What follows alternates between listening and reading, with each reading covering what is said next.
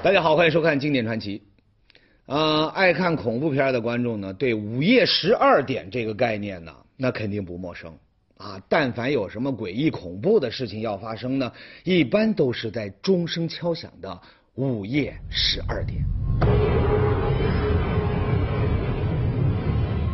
比如说，日本内部家喻户晓的恐怖电影《午夜凶铃》，还有什么《半夜梳头》，不要在半夜照镜子等等，几乎所有的恐怖故事呢，都发生在三更半夜。据说呢，这是因为午夜十二点是昼夜更替的时候，那会儿啊，这阳气最弱，阴气过盛，在阴阳转换期间呢，最容易发生诡异的事情。哈哈。有观众要说了，说这些说法呀，那都是影片发行商他为了包装推销自己的片子打出来的概念而已。在咱们现实的生活里，那怎么会有那么恐怖的事情发生呢？哎，别急着否定，咱们今天要讲的故事就发生在午夜十二点。画面里的这个女孩名叫陈晓，今年呢二十三岁。最近一段时间呢，她感到心情烦闷。决定啊，就到乡下的表哥家小住几天，看看风景，解解闷儿。他到这表哥家的时候啊，天呢已经黑了。啊，舟车劳顿的他呢，感到十分疲倦，和表哥呢简单的寒暄了几句，他就准备上楼睡。刚开始啊，陈晓呢他有点不习惯啊，毕竟农村的晚上和城里他大不相同。这才八九点的功夫呢，四下呢已经完全没了声响，一片寂静。好在啊，他确实是累了，很快就进入了梦乡。时间呢，不知不觉已经到了午夜十二点。钟声一响，明明已经睡着的陈晓，他不知道为什么，忽然他就来到了一个完全陌生的地方。他慢慢的挪动着脚下的步子，小心翼翼的四处查看，想搞清楚啊，自己这是在哪儿。突然呢，他就看到前方不远处的房梁上有一个黑影在晃动。陈晓呢吓得一个踉跄，差点他摔倒在地上。他努力的让自己冷静下来，鼓起勇气再次望向那个黑影。定睛一看，嗨，原来就是房梁上吊着的一根绳子，被这夜风呢吹的是四处晃的，远远的看上去它像个人影吧。后来我壮着胆子走进了那个绳子，后来我发现那个绳子都已经隐隐约约的有些发黑了。房梁上有根绳子，该不会是有人上吊？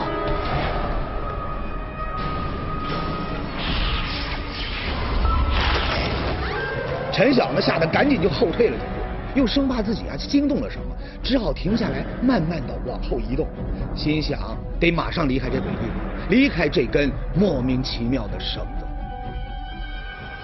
那时候我感觉那根绳子就跟长了腿似的跟着我，我到哪里它就跟着到哪里，而且好像是要往脖子上套一样。情况不妙，这根绳子呀、啊、一直在跟着陈晓，他越是往后退，这绳子呢就越往他跟前靠。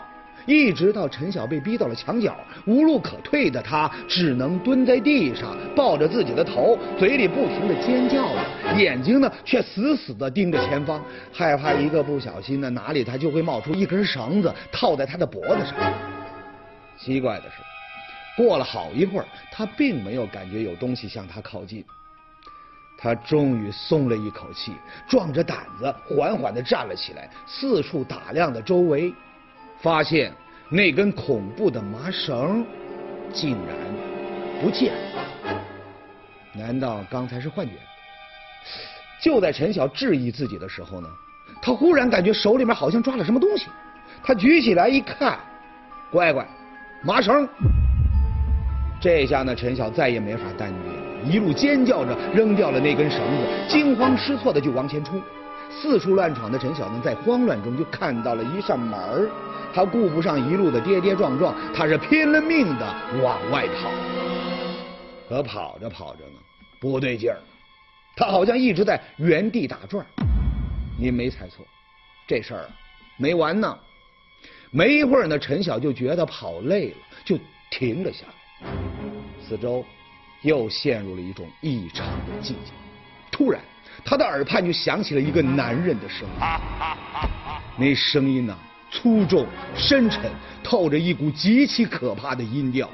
更恐怖的是说话的内容。赶紧跑！陈晓呢已经惊吓到了极点，他顾不上许多了，只想往前冲。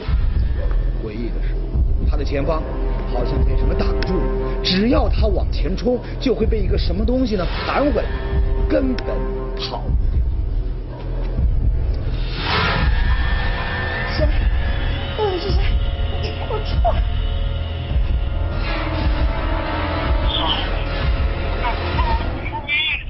当时的陈晓呢，除了在原地慌乱的不停的打转，什么他都做不了。就在这时，那个声称要烧死他的声音不见了，可他的四周呢，真的开始着火。刚开始呢还是小火苗，无法躲闪的他呢，只能再次蹲下来抱头，想叫却怎么他也叫不出声。他不断的尝试移动自己的双脚，可不管他怎么努力，就像被人施了法术一样，只能在原地打转。接着呢，不断窜起的火苗瞬间就变成了熊熊大火，陈晓被包围在其中，无助痛苦的挣扎。说到这儿，肯定有观众觉得说这不就是个噩梦吗？啊，恰巧它发生在午夜十二点。哎呦，至于这梦里面那些恐怖的场景，那更不用多说了。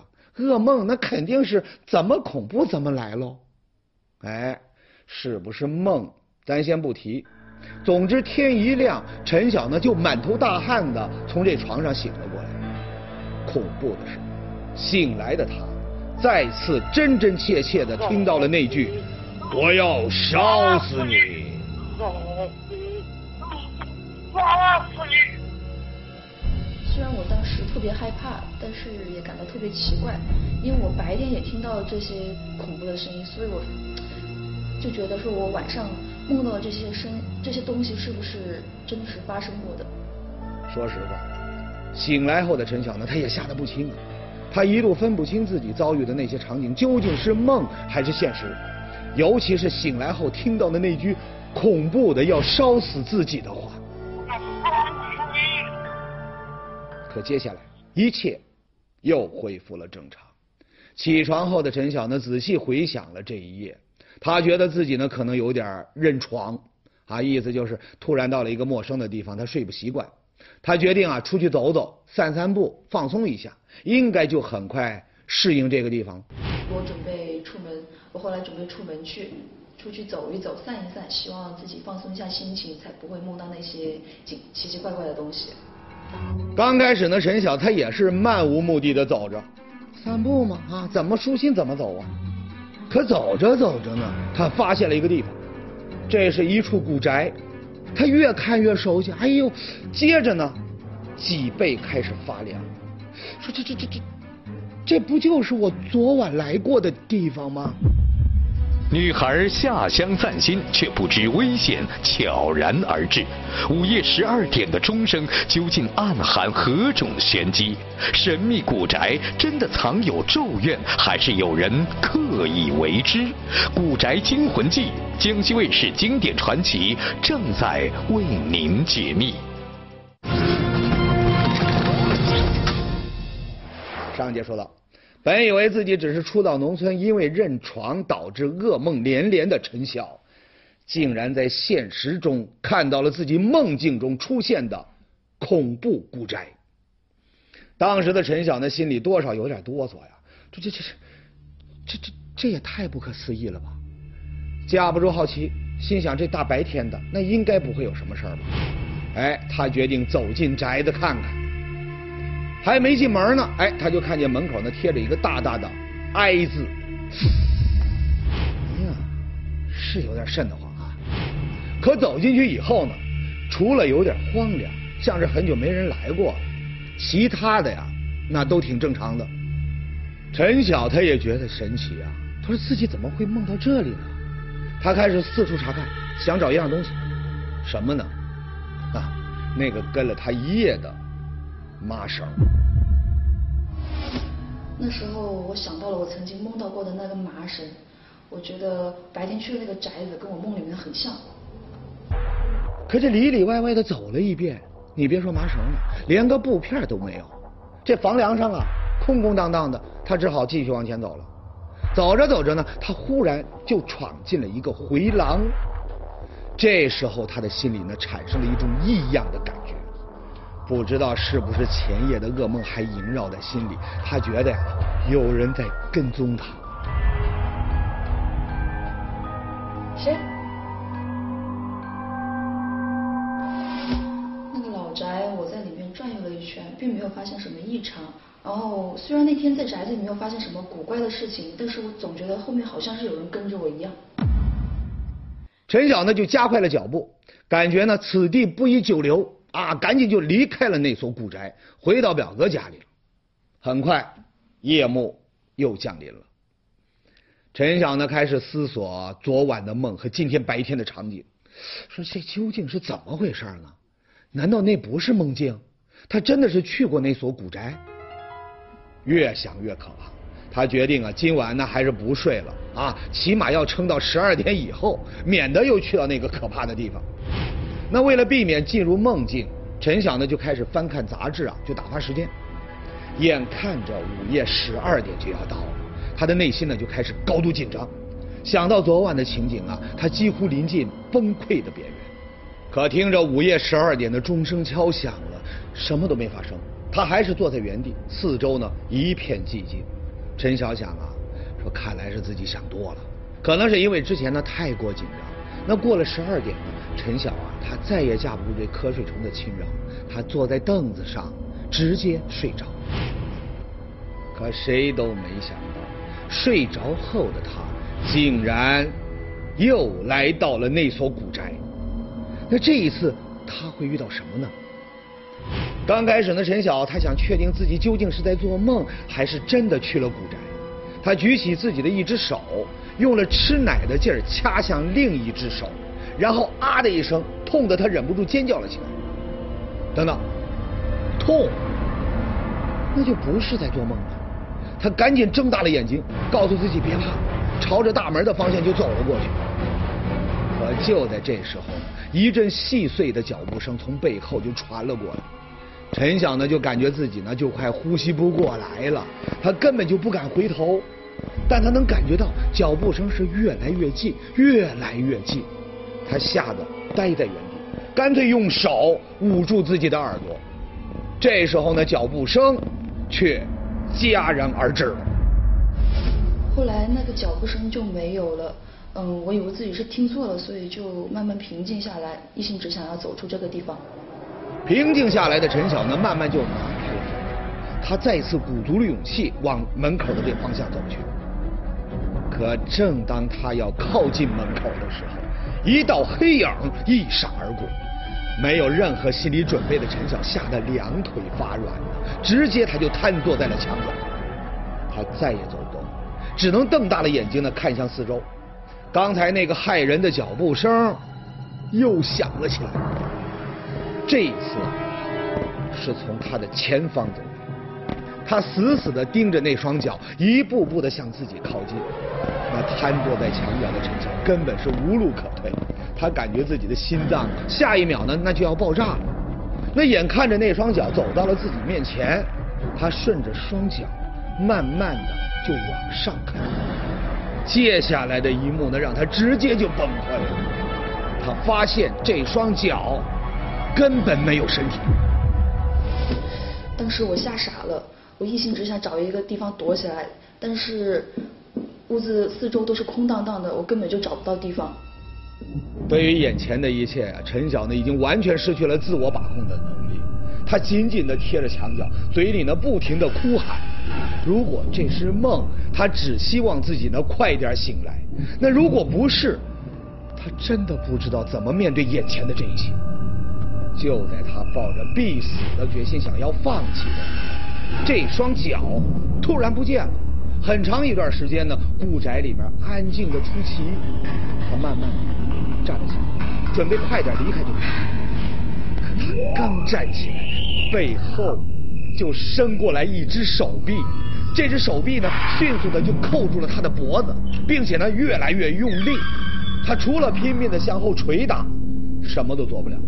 接着，他晕了过去。这一次，陈晓又是从床上醒了过来。他看着自己手上被掐的印记，他怎么都不相信自己仅仅只是又做了一个噩梦。这次醒来后的陈晓呢，没有再犹豫。他认为那座古宅肯定有问题，得去弄清楚。刚开始呢，陈晓打算找周围的邻居啊打听一下，可不知道为什么，他总感觉大伙都用一种古怪的眼神看着自己，他就打消了这个念头，心想还是直接找表哥吧。据陈晓表哥介绍啊，这所古宅呢名叫沈家大屋，现在呢已经没人住了，但是他的传人那还是能找到的。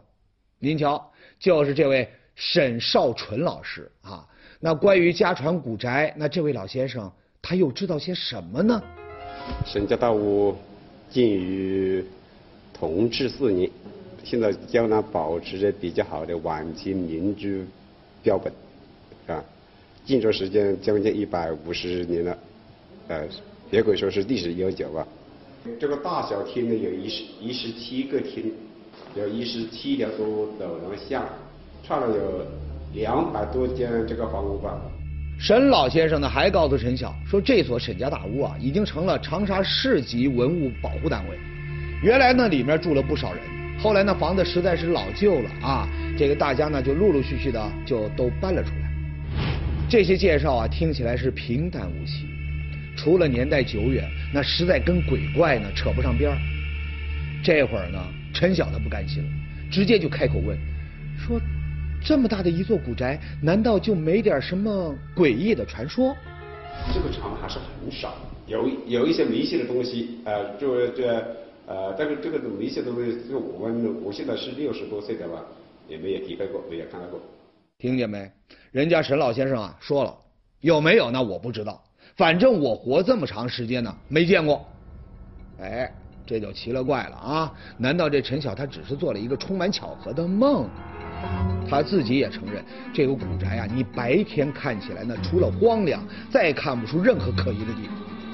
那既然房子没问题，那有没有可能是有人在故意整蛊呢，吓唬陈晓？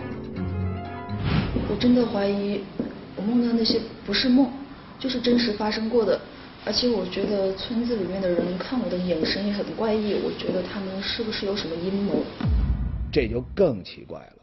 虽说陈晓小时候他也来过表哥家，可对村子里面的人来说呢，他显然还是个陌生人。那会有什么阴谋呢？再说了，这没仇没怨的，你吓唬他干嘛呢？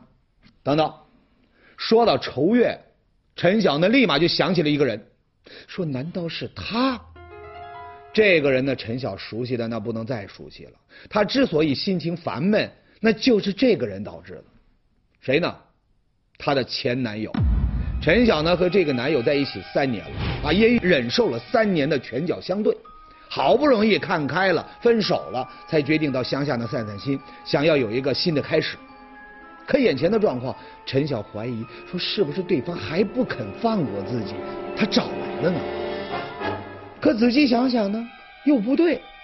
按照陈晓对这位前男友性格的了解呀、啊，如果他真的找来了，那应该会直接找上门理论，他不会在背后捣鼓这些。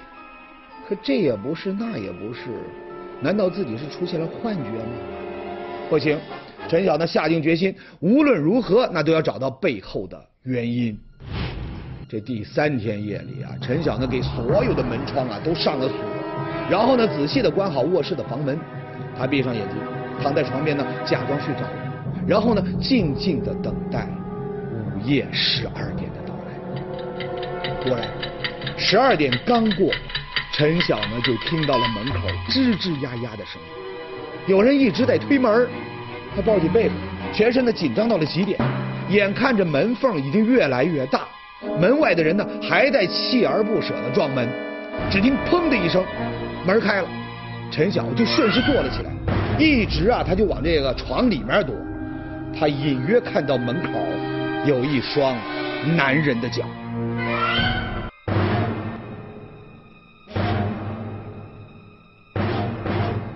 如果说前两天那都是梦，那今夜自己那可是的的确确没睡着。陈晓心想啊，自己果然没猜错，有人要谋害自己。那么，这个人究竟是谁呢？又是出于什么目的呢？上节说到，陈晓呢下定决心要弄清楚自己噩梦背后的真相，排除了古宅有问题和最有可能来找自己的人以后呢，他决定假装睡着，等待着即将到来的午夜，看看会发生什么。谁都没有想到，刚过午夜十二点，有个男人他就撞开了陈晓卧室的门。只见他径直走进房间，来到了陈晓的床边。陈晓抬头一看，我的乖乖，竟然是自己的表哥！表哥，陈晓这下糊涂了。哎呦，这深更半夜的，他撞开门跑到自己房间干嘛？难道这几天的梦都和他有关系啊？那天我发现他早早的把自己锁在房间里，我特别担心他。然后这几天嘛，他又特别的古怪，所以我就找了钥匙开门进去了。原来在表哥呢看来啊，自己这个表妹呢，自从住进了家里，行为呢一直很奇怪，但考虑到她心情不好，他也没有过多的进行干预。只是最近发现呢，他竟然去了那个他根本不敢去的地方，做表哥的这才开始担心。那片宅子，小时候我带他去玩过一次，可是一不小心我把它弄丢了。后来好不容易才找到他，以后他就再也不敢去那里了。这么看来啊，前两天晚上陈晓呢并不是在做梦。我天天晚上都看着他，因为我知道他一到晚上就睡不好，精神特别恍惚，我担心他会出什么事情。原来陈晓呢一直觉得有人跟踪他，并不是自己的幻觉，跟着他的人不是别人，就是自己的表哥。那么他的表哥为什么要伤害他呢？我每天晚上都跟着他去那个宅子里面，心里特别的纳闷。他以前呢都是不敢去的。然后还有一件更恐怖的事情，就是我发现他自己竟然掐自己的脖子，掐得都晕过去了。然后我就只能把他带回来，带回来嘛我又不敢告诉他什么，后来我就只能白天晚上都盯着他。陈晓呢是自己掐自己的脖子，你说这可能？那如果这是真的，那他为什么每次都会在床上醒来呢？我发现他只要一到那个宅子里面，他就会晕倒，所以每次他出去，我都只能跟着他，呃，然后把他带回来。还有一个疑惑，那既然表哥总是跟在陈晓的身后照顾他，而且呢，陈晓那都是晚上出来活动，那么是不是村子里的人发现了什么？否则陈晓他怎么会觉得他们用异样的眼光看待自己呢？这件事情呢，他那天也问起过我，我也跟附近的村民都打听过。住在旁边的村民跟我说，他说他们有一天晚上呢听见是有人尖叫，然后他们也派人跑过去看了，但是等他们过去的时候呢，已经那个人已经跑得很远了，只能看见一个背影。他们还以为是附近的年轻人在闹着玩，所以就都回去了，不当回事。村里的人他没当回事儿，也就是说呀、啊，没有人用怪异的眼光看陈晓。哎呦，这越说越离奇了。难道这一切呢都是陈晓个人的臆想？话说回来，你说谁没事会在半夜十二点出来溜达呢？而且还是去一个曾让自己十分惧怕的地方呢？哎呀，看来要解决问题啊，那得请教专家。为此呢，咱们就找到了一位资深心理专家进行咨询。那么这种妄想症的产生，呃，我们说它主要是精神分裂症的一种症状啊。那么这种症状一旦出现了之后的话，有可能它会出现一些伤人毁物的行为。那么还有被议论妄想，呃，觉得有人的话，呃，可能在背后说他坏话，在议论他。啊，还有呢，他可能还有一些，比如说在情绪方面的情绪一种不能够自控，可能走向一种极端，啊，甚至会有一些自虐性的一些行为，啊，那么还有呢，他可能自言自语。精神分裂、妄想症，专家呢在详细的询问了陈晓的病症以后呢，得出了这样的结论。那么问题来了，那这种精神疾病，咱们多多少少在影视剧里面他也有有所了解啊。你比如说张国荣生前拍的最后一部电影《异度空间》，他讲的呢，那就是精神分裂病的这个患者的故事。但这些活动呢，一般呢，它都局限在脑海里，也没见谁他会专门跑到某个特定的地方。呃，有点像这个精神分裂症，当然也要做进一步的检查。它主要有一些以下几个症状，比如说第一个，呃，它有被害妄想，那么它可能还有一些，比如说自动行走症。专家的意思是说呀，每当午夜的钟声响起，陈晓呢，他就会出现在古宅里面。这是因为啊，他除了这个妄想症，陈晓呢，他还得了自动行走症。那么这种自动行走症，它可能是某一种病的一种症状。当人处于一种意识模糊的状态，他呢就是说不清楚自己在做什么。但有一点，这种自动行走症的话，它和一般的区别，他不知道自己为什么要去那里，不知道自己为什么要做这件事情，但是他能够去逃避危难，能够去选择自己要走的方向，只是醒来之后完全不知道。也就是说呀，陈晓呢之所以会忘记自己如何到达古宅，而又是如何回到床上，是因为自动行走症它导致的遗忘。可问题是，你说这陈晓他年纪轻轻的，他怎么会得这些奇奇怪怪的病呢？我们说这个精神分裂症的产生的话，也有可能和一些生活事件有关，比如说压力过大，比如说可能是婚姻情感的一些问题，它都有可能会导致这个精神分裂症。哎，这就不难理解了。前面呢，咱们提到陈晓呢曾遭受前男友三年的暴力对待，在心理上呢多多少少就留下了阴影，那导致现在的症状它也极有可能。还有一个让我们不解的问题是，陈晓觉得这三天的时间里，自己一直处于一种梦境和现实难以辨别的状态中，那这又是为什么呢？这种的话，它也可能是精神分裂症的一种表现，当然也可能是一种神经症的一种表现。他有时候他不清楚自己是在梦中或者是在醒着，就像梦游症一样的。那么这种情况的发生率呢也比较高。故事说到这儿啊，所有的谜题都解开了。最后呢，专家还告诉我们，一旦患者被确诊为精神分裂症的话，心理咨询或者心理治疗等手段呢就已经失效了，唯一的办法呢就是服用药物住院治疗。值得庆幸的是啊，陈晓呢虽然出现了一些精神分裂的症状，但是仍然属于发病初期，家人呢也发现的比较早，相信呢经过一段时间的治疗呢，他的病情呢也会不断的好转。不过呢，今天的故事给咱们敲响了一个警钟。现如今呢，来自工作生活的沉重压力以及纠葛的情感问题呢，已经成了心理疾病滋生的温床，越来越多的人呢被心理疾病呢所困扰。在这儿呢，宏宇呢要给您提个醒，有啥不顺心的，多找朋友聊聊啊，别较真儿。这日子呢，啊，开心它也是一天，不开心呢也是一天。凡事啊，都往这好的地方想，您说对吗？好了，今天的节目呢就是这样。每周日晚二十一点十五分，江西卫视《江中猴姑带着爸妈去旅行》第二季，性感女神柳岩、猴子姐谢依霖、荧屏硬汉杨志刚、百变花美男孙坚、型男印小天。五位明星全新出发，带着爸妈玩转年轻。